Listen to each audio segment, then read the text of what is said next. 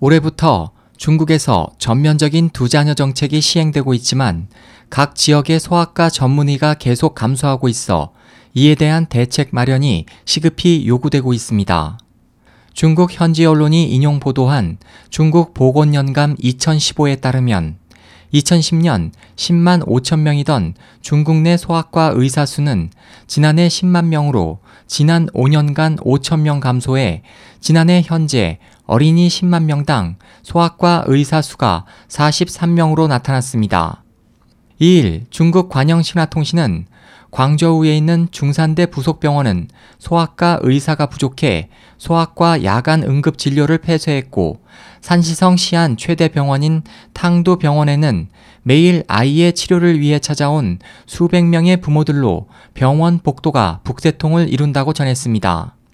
보도는 중국에서 소아과 의사가 감소하고 있는 것은 높은 스트레스와 저임금 때문이라면서 중국의 병원들은 수입의 대부분을 의약품 판매를 통해 얻는데 어린이 환자는 1인당 평균 의약품 처방량이 성인 환자의 10% 수준에 불과하고 진료 과정에서 부모들의 과잉 보호가 지나치기 때문일 것으로 분석했습니다.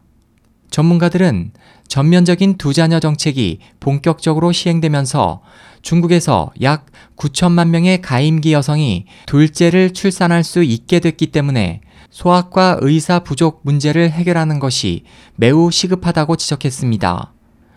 SOH 희망지성 국제방송 홍승일이었습니다.